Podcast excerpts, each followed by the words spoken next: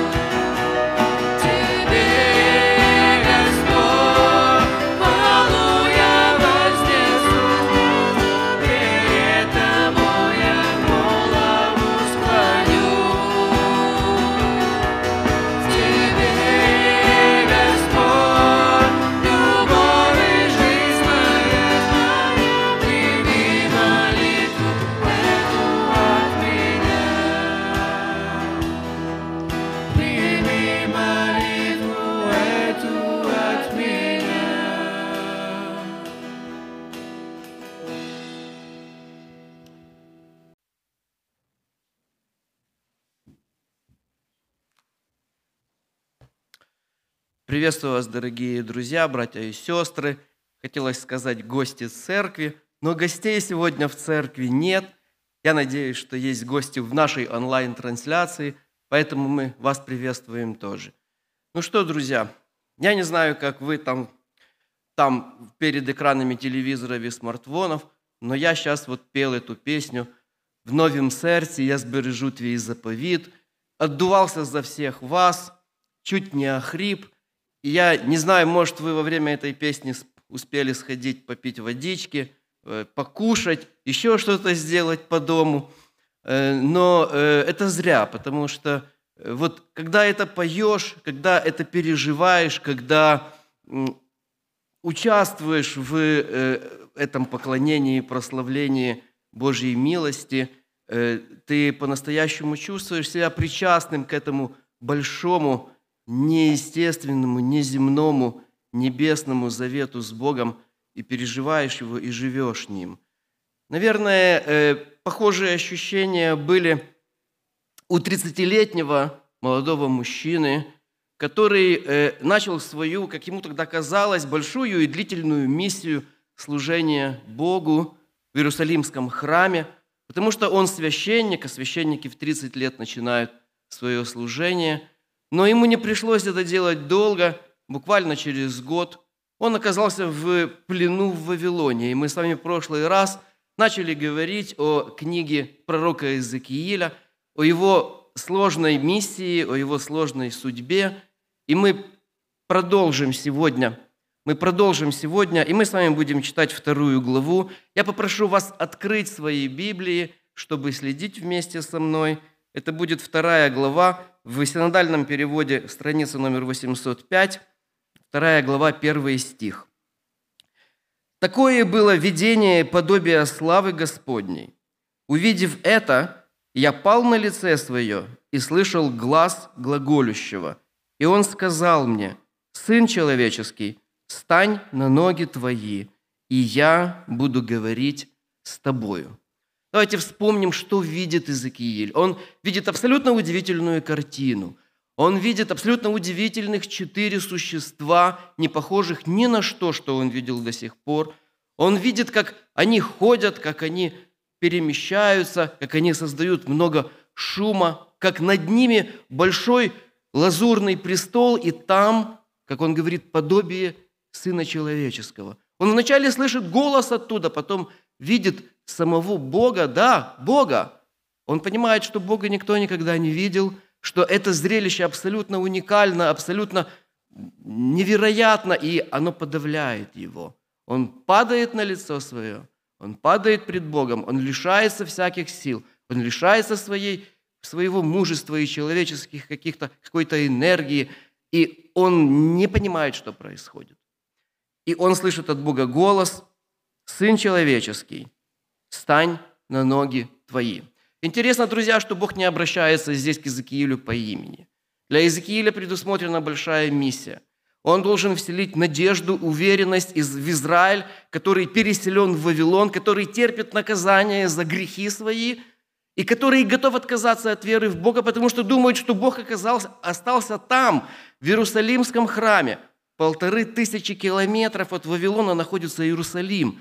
И им кажется, что ну, Бог там, Бог не защитил нас, Бог не сделал нам возможным отстоять свою страну. Мы проиграли в этой битве. И уже вторая волна переселения происходит Израиль, народа Израиля туда, в Вавилон. Но вот явление Бога Иезекиилю, и Иезекииль, оказывается, должен увидеть, что Бог там с ними, что Бог не оставил их, что пускай Иерусалимский храм далеко от них, но Бог с ними здесь. Бог принимает покаявшегося, Бог принимает того, кто сожалеет о своих грехах, и Бог готов прощать и благословлять его только при условии, что этот человек, конечно же, воз, ищет Бога, который, который будет искать Бога, который будет хотеть увидеть Бога, услышать Бога и исполнить Его волю. И вот здесь к Иезекиилю Бог не обращается по имени. Все-таки слишком велика разница, друзья, между Богом и человеком. Слишком велика пропасть между божественным существом, сотворившим Вселенную, и нами, обычными, маленькими, незначительными людьми, каким и является Иезекииль. И он не думает о себе, что он что-то большое перед Богом, что-то великое. Бог велик. И так всегда будет.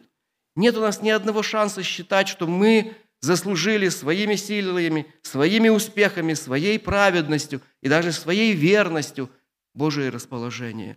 Мы только благодаря милости Божией, благодаря Божьему избранию и благодаря Слову Божьему живем и двигаемся, и дышим, и попадем на небеса.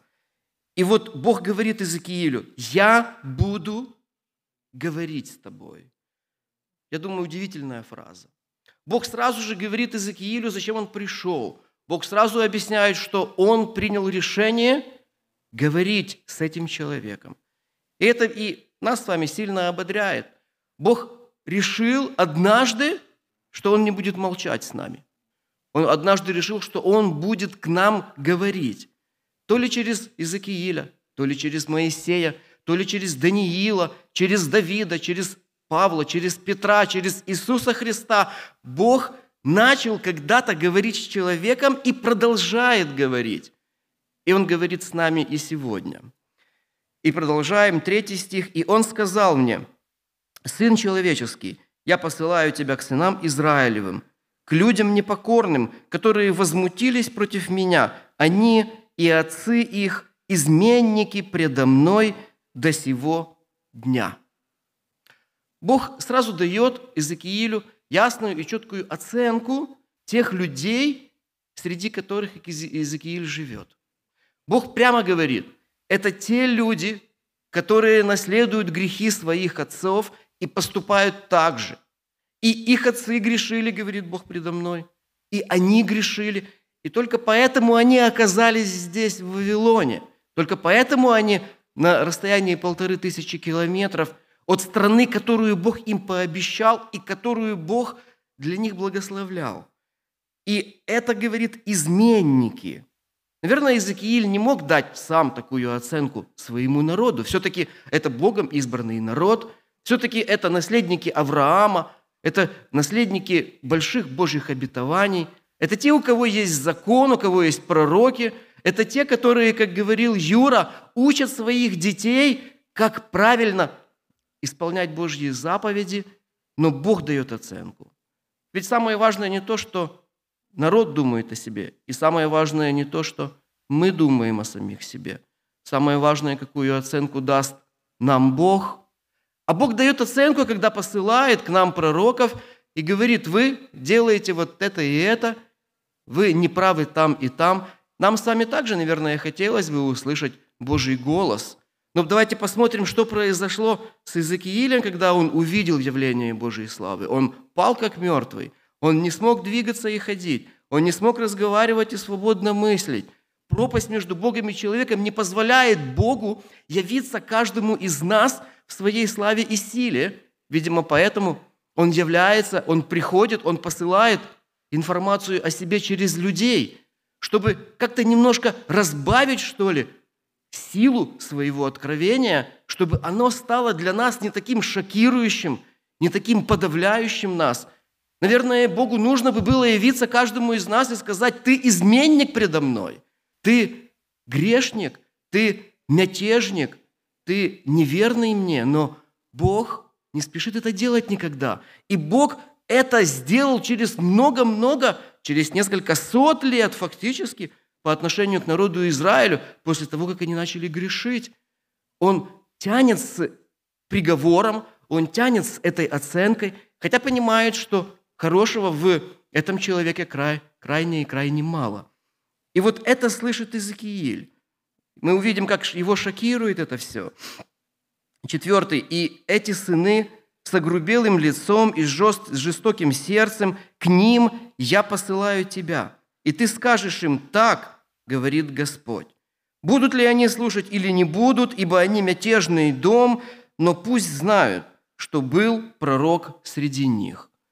Удивительно, что Бог сразу Иезекиилю говорит, я даю тебе задание, но у тебя мало что получится или не получится ничего. Ты будешь им говорить, но они вряд ли тебя услышат. Ты будешь их наставлять, они не будут слушаться. Они мятежники, они упрямые. Они просто, они, говорит Бог, должны знать, должны, ну, в другом переводе, где пусть знают, в другом переводе, зато будут знать. То есть будут знать но они будут знать, что был пророк среди них. Бог посылает э, пророка к людям, понимая, что люди не будут слушать его, и э, книга Иезекииля имеет просто огромное количество параллелей с книгой Откровения Иоанна Богослова. И так же, как Бог посылал двух пророков, будет посылать двух пророков, и может они уже в этом мире, может и церковь это пророк, может Израиль это пророк, сейчас сложно сказать, но два пророка пророчествуют людям, которые не собираются их слушать. Мир не собирается слушать пророков. Но Бог говорит, я все равно буду их посылать, и они будут знать, что пророк был среди них, что Бог говорил к ним. Шестой стих. «А ты, Сын Человеческий, не бойся их, и не бойся речей их, если они волцами и тернами будут для тебя, и ты будешь жить у скорпионов, не бойся речей их и не страшись лица их, ибо они мятежный дом». Но, наверное, думает Иезекииль, час от часу не легче. То величие Божье, то Бог посылает меня к мятежникам. А теперь еще почему-то Бог все время говорит, не бойся, не бойся, не бойся. Наверное, потому что будет очень много поводов бояться. Друзья, это похоже сегодня и на нас с вами – мы верим, что мы посланы в этот мир э, отчасти как пророки, больше как свидетели Иисуса Христа. Но нам так же, как Иезекиилю тогда, достаточно страшно от того, что такая миссия на нас возложена. Мы не можем понять, как нам ее выполнить. Мы не можем найти в себе смелость идти и э, исполнять ее, говорить людям о Христе, говорить людям о воскресшем Господе, говорить людям о другой жизни, о церкви, о праведности перед Богом, о верности Божьему завету, Потому что нам кажется, что мы будем не услышаны, нам кажется, что мы будем смешны, нам кажется, что многие посчитают нас не вполне адекватными людьми, и поэтому Бог продолжает и говорит Иезекиилю, что Он сделает его способным это сделать.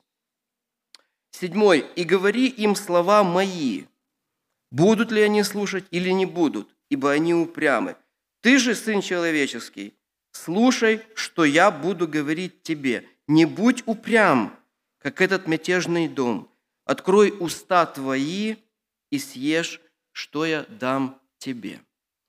Здесь Иезекииль слышит э, о том, что он должен сильно отличаться от людей своего времени, что он абсолютно должен быть другим. Если, говорит Бог и дает оценку, если все вокруг тебя, все до единого, если все люди, которых ты, Иезекииль, знаешь вокруг тебя, не хотят меня слушать, это ни о чем не должно для тебя означать. Пускай ты будешь один, который слушает мои слова. Пускай ты будешь один, который верит в мое слово, который будет твердо держаться тех слов, которые ты от меня услышишь, но ты должен быть таким. Ты обязан быть таким. Вы знаете, удивительно, что, в общем-то, Бог как-то даже не очень спрашивает Иезекииля, согласен ли он на это все. И э, у еврейского равина спросили, имел ли пророк право отказаться от своего призвания. И вы знаете, он не знал, как ответить. И действительно, мы не знаем, как ответить. Мы не уверены, что пророк, которого избирал Бог, имел право отказаться от своего призвания. Но вот здесь мы с вами видим наставление, обращенное к Иезекиилю, «Не будь упрям». Видимо, нужно предположить, что пророк может быть упрямым. И мы с вами знаем примеры упрямых пророков в Библии, которые не хотели исполнять Божье Слово, которые садились на корабль, который плывет в другую сторону, но в конечном итоге оказывались там, куда их посылал, куда их посылал Бог. И здесь Бог увещевает Иезекииля, говорит, не смотри, не смотри на окружающий тебя мир – не смотри на то, что все будут гоняться за деньгами, славой, величием, умом, образованностью, еще чем-то. Не смотри на это все. Не будь упрям по отношению ко мне. Вот это твоя главная миссия на земле. Может быть, и для нас с вами главная миссия на земле – быть мягким и податливым по отношению к Богу и быть упрямым по отношению к греховности, которая в этом мире живет и которая пытается взять нас в плен, пытается подавить нас, пытается влезть в нашу жизнь, пытается завладеть нами. Ну и в чем проявляться должна неупрямость Эзекииля, мягкость по отношению к Богу. Вот в чем. «Открой уста твои и съешь, что я дам тебе». Может быть, это немножко звучит как-то, ну, выглядит, как если мы представляем себя на месте Иезекииля. Может, это будет выглядеть как-то немножко комично, что ли. Бог, явившийся вот там, вот на вот этом престоле, на четырех удивительных существах, в подобии человеческого облика, говорящий громовым голосом по отношению к Иезекиилю, сам он весь горит огнем и светится, и он говорит Иезекиилю, я сейчас тебе что-то дам съесть. Но именно это происходит здесь. Именно об этом пишет Иезекииль. И мы с вами в прошлый раз говорили, уникальность книги Иезекииля э, в том, что практически вся она записана. То есть это были э, не, не, не те слова, которые ему нужно было прийти и сказать, а в основном он должен был их записывать. Две причины есть на то, что он обязан был их записывать. Во-первых, потому что большую часть своей жизни он не мог разговаривать, ну, большую часть своего служения. Он начал в 30 и где-то около 21 года э, можно проследить по его книге, Бог говорит ему, открывает ему, и он несет эту весть. Так вот, во-первых, он большую часть молчал, и Бог сразу сказал ему, что э, я так сделаю, что ты не сможешь говорить, а будешь говорить только тогда, когда мне это нужно. Вот так категорично, вот так нетолерантно, Вот так недемократично Бог относится к пророку. Мы не знаем почему. Может быть, потому что Бог имеет право на это, но, скорее всего, потому что пророк готов к этому. Он готов так служить Богу, он готов всего себя отдать. Если мы с вами сегодня говорим, пускай Бог являлся бы мне и говорил непосредственно мне, я бы в Него верил, знаете, что люди, которым так являлся Бог, жили очень тяжело. Апостол Павел тяжело это перенес явление Христа. У него была до конца жизни, видимо, связанная с этим, с этим проблема с глазами. И мы знаем, что он вначале ослеп на три дня. А потом, когда Павел пишет послание Галатам, он говорит, вы же готовы были свои глаза отдать мне. Апостол Павел очень тяжело это перенес.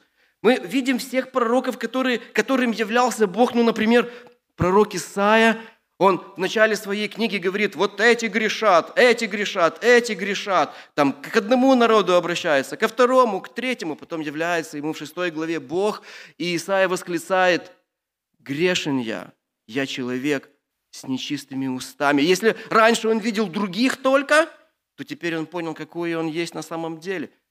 Практически все пророки, о которых мы с вами читаем в Библии, умерли насильственной смертью – Убили Исаю, убили Иезекииля, убили апостола Павла, убили Петра, потому что убили Иисуса Христа. Только апостол Иоанн, видевший Бога, умер своей смертью. Если мы сами сегодня хотим, чтобы Бог явился нам вот в этой колеснице, на колеснице, чтобы Он явился в воскресенье Иисуса Христа каждому из нас, мы должны знать, что это нам, грешным людям, дается очень сложно.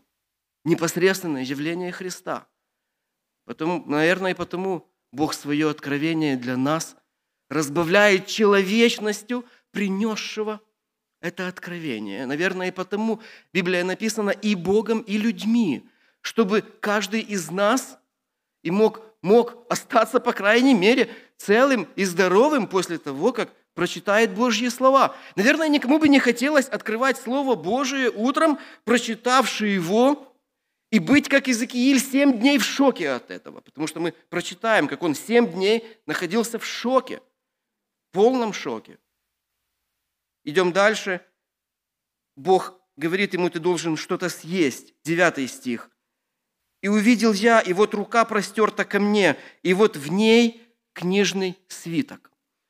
Бог говорит Иезекиилю, я что сейчас дам тебе что-то съесть. Ну, Иезекииль может подумать, может что-то вкусненькое – может, какой-то тортик, может, кусок мяса я редко его ем. Он это редко ел. Э, может, еще чего. Бог простирает ему книжный свиток, написанную книгу.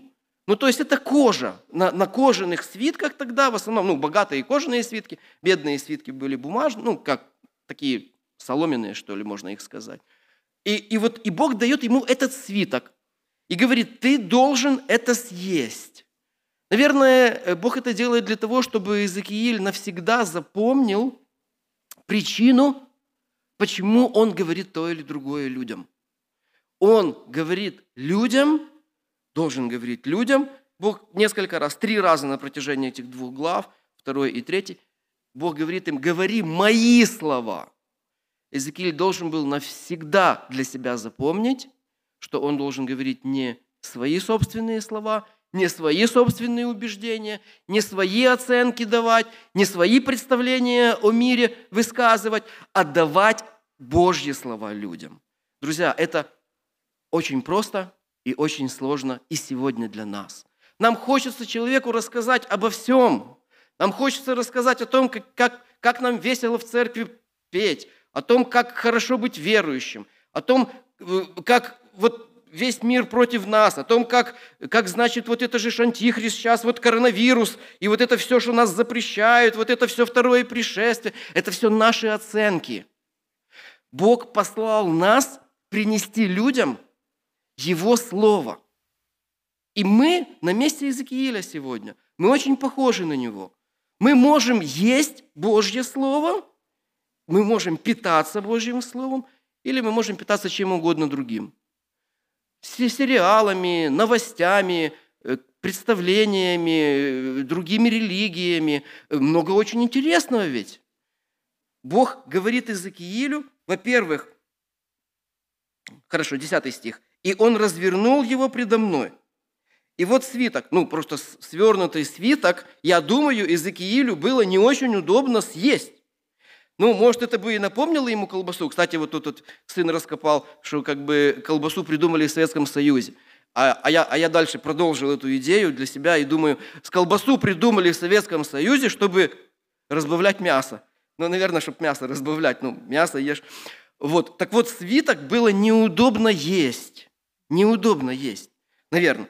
И Бог его разворачивает, и э, Иезекииль видит, что там написано. А на книжном свитке можно было писать с одной стороны и с другой. Ну и объем книги Иезекииля позволяет нам говорить, что это две книги. И, кстати, Иосиф Флавий, э, Иосиф Флавий в э, своем одном труде говорит, Иезекииль написал две книги – ну, может быть, имел в виду две части. Ну, ну может быть, это свиток действительно с одной стороны написан и с другой стороны написан. Ну, здесь 50 с лишним глав, а мы знаем, что обычно в свиток помещалось около 25, и все Евангелия около 25 глав имеют.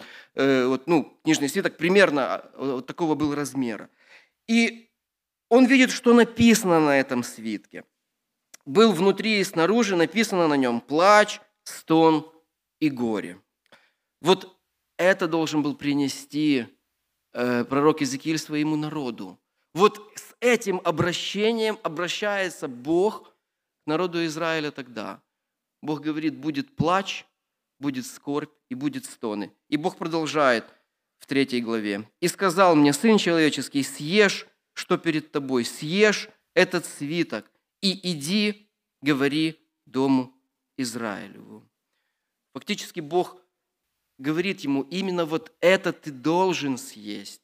Он вот настаивает, ты не можешь, Загиль, никуда идти, ты не можешь быть моим пророком, пока ты не сделаешь это, пока ты это не съешь. Может быть, это как-то необычно выглядит для тебя, Иезекииль. Может быть, друзья, для нас сегодня не всегда обычно выглядит, что мы должны с вами читать одну и ту же книгу всю жизнь. Но как это так?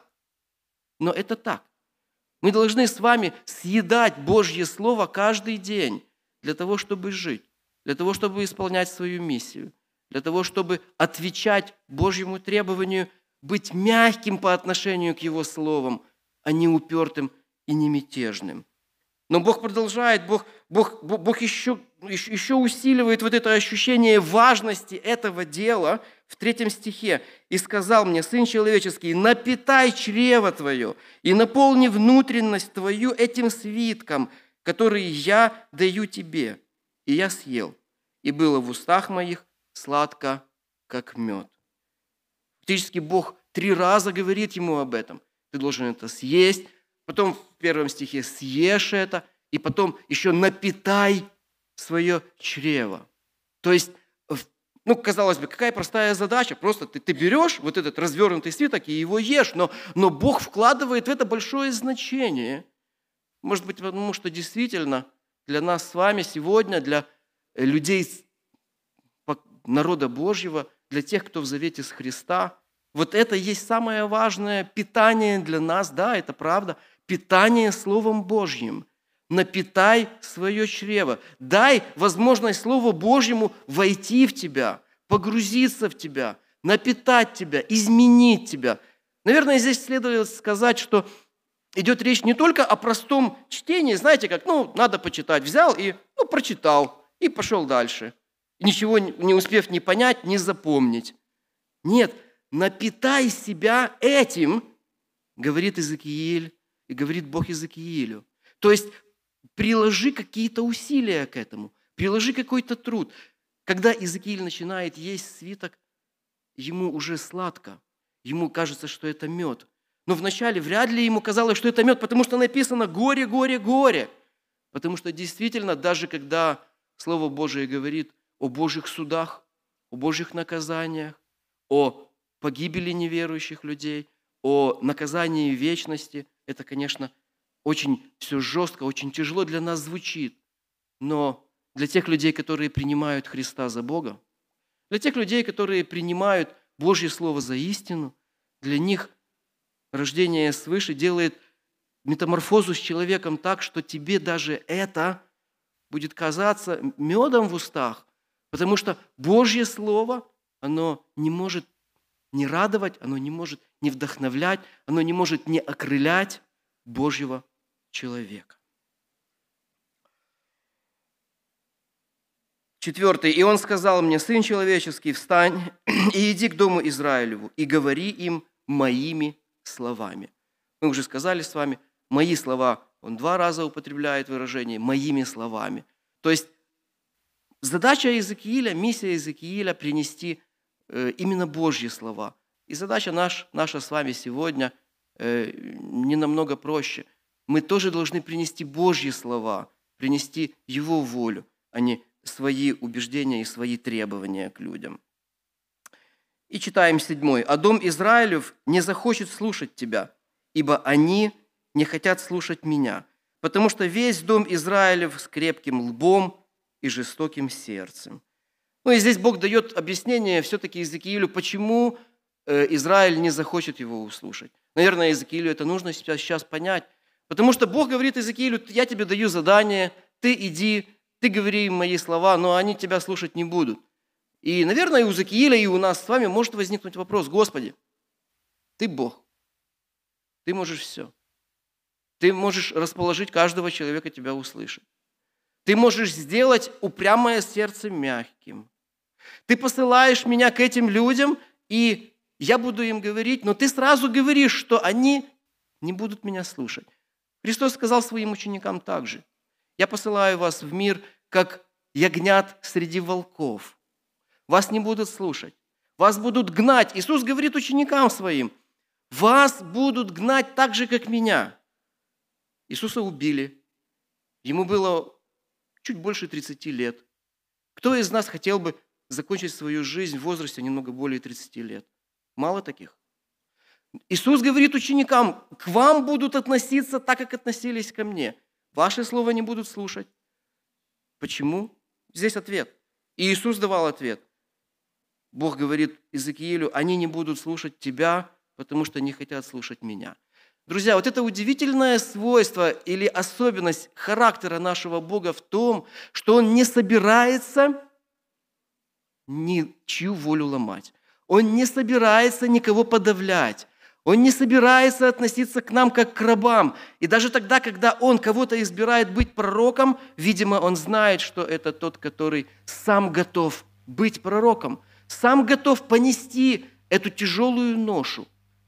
Он сам хочет служить Богу и сам готов закончить свою жизнь, если нужно, в возрасте 30 лет. Если это прославит Бога, если это послужит Божьему Царству, если это исполнит ту миссию, которую Бог возложил на него. Они не хотят слушать меня. Десятый. «И сказал мне, Сын Человеческий, все слова мои, которые буду говорить тебе, прими сердцем твоим и выслушай ушами твоими». Он должен услышать эти слова и принять сердцем, в другом переводе, «сохраняй в сердце своем».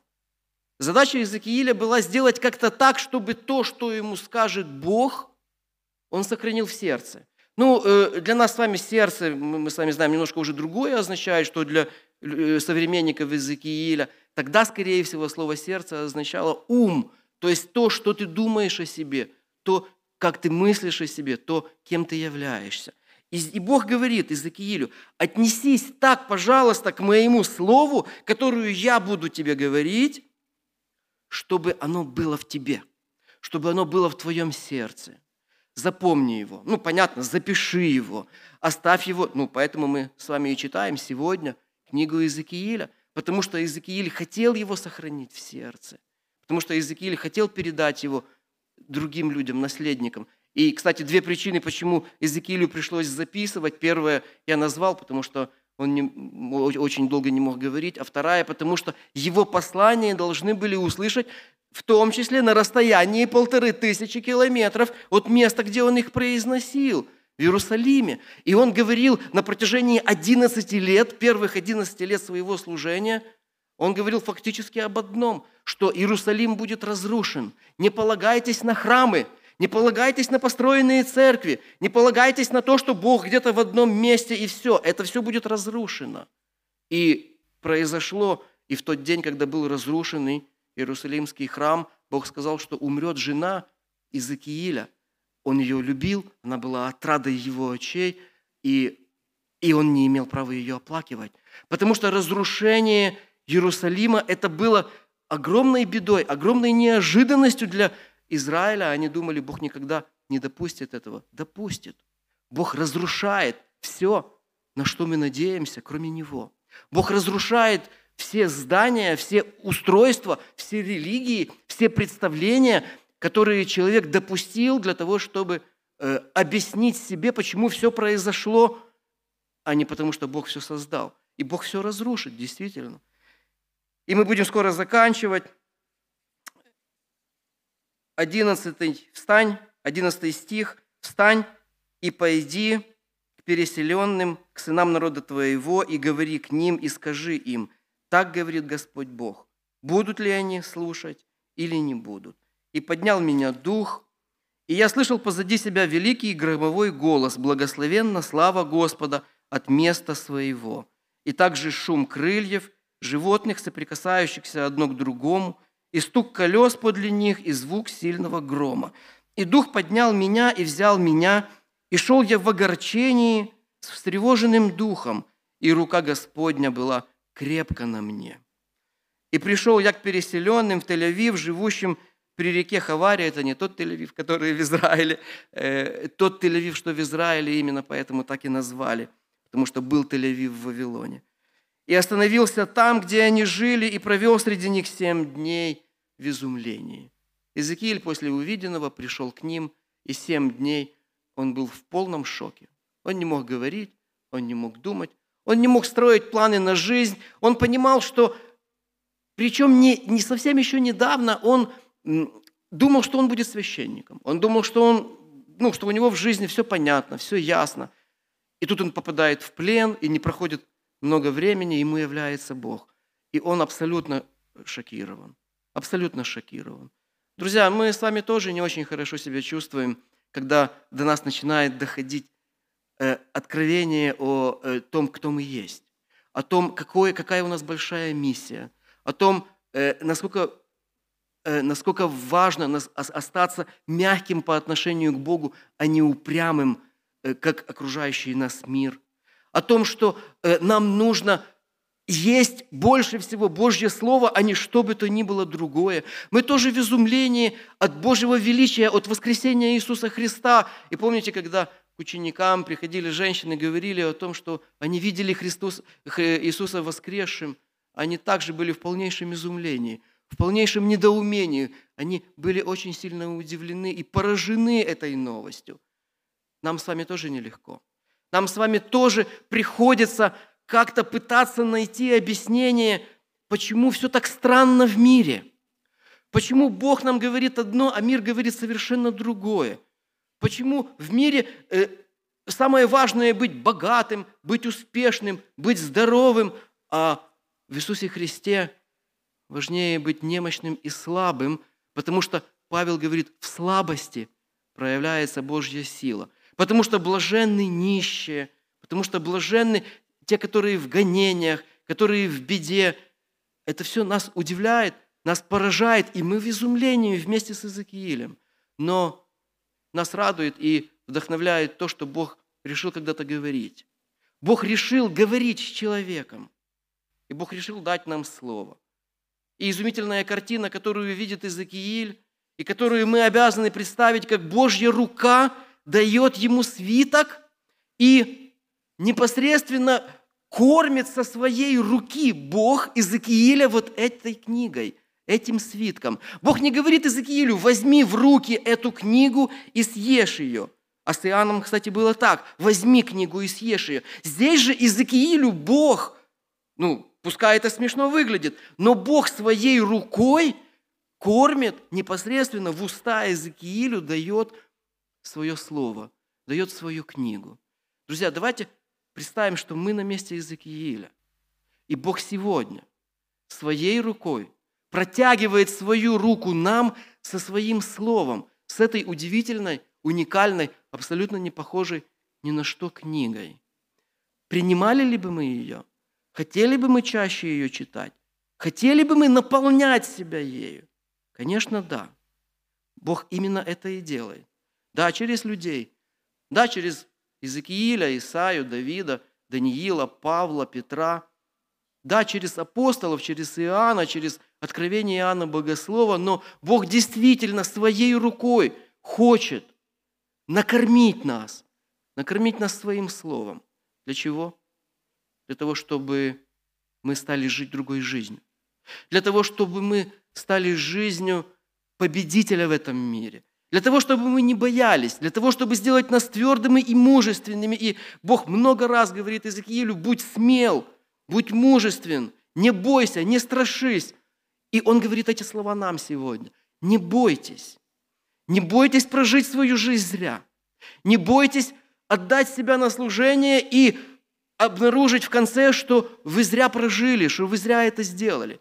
Не бойся тех речей, которые говорят, говорит тебе мир. Да нету никакого Бога, да нету никакой, никакой духовной жизни. Да церковь это все ерунда. Не слушай этого. Ты можешь быть один, но мягкий и праведный и верный Богу, а все вокруг пускай будет упрямым. В том твоя миссия, в том твое предназначение. И там на небесах Бог ожидает тебя с огромной наградой за то, что здесь ты был смел, мужествен и верен Ему всю свою жизнь. Во имя Иисуса Христа. Аминь.